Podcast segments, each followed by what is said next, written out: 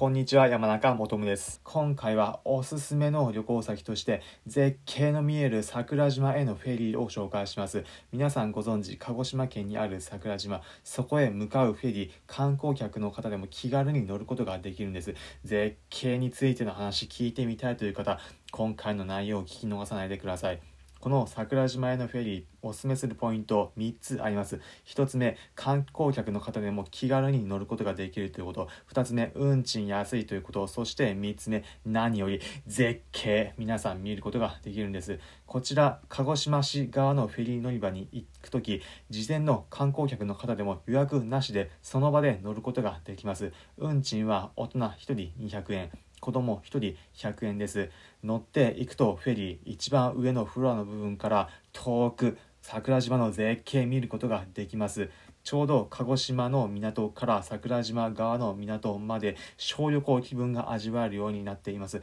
船内は広く座るスペースも確保されていて、長渕剛さんも愛したうどんが食べられるお店も船の中にはあります。船の一番上のフロアから遠くに見える桜島にどんどんどんどん近づくにつれていって、まさにこれが自然の織りなした火山の絶景なんだというような景色見ることができます。鹿児島の港から桜島側へ到着した時、ちょうど桜島側のフェリーターミナルの目の前にはレンタカーのお店だったりバスターミナルなどがあります。ただ、この桜島の中観光するにあたって、観光客の方でもフラッと寄れて無料で入れる足湯があったり、またこの火山の歴史を詳しく解説した無料の博物館などがあります。それらについては別の音声プログラムで紹介するので、気になるという方はそちらも聞いてみてください。普段この音声プログラムでは皆さんへおすすめの旅行先、お出かけスポット紹介しています。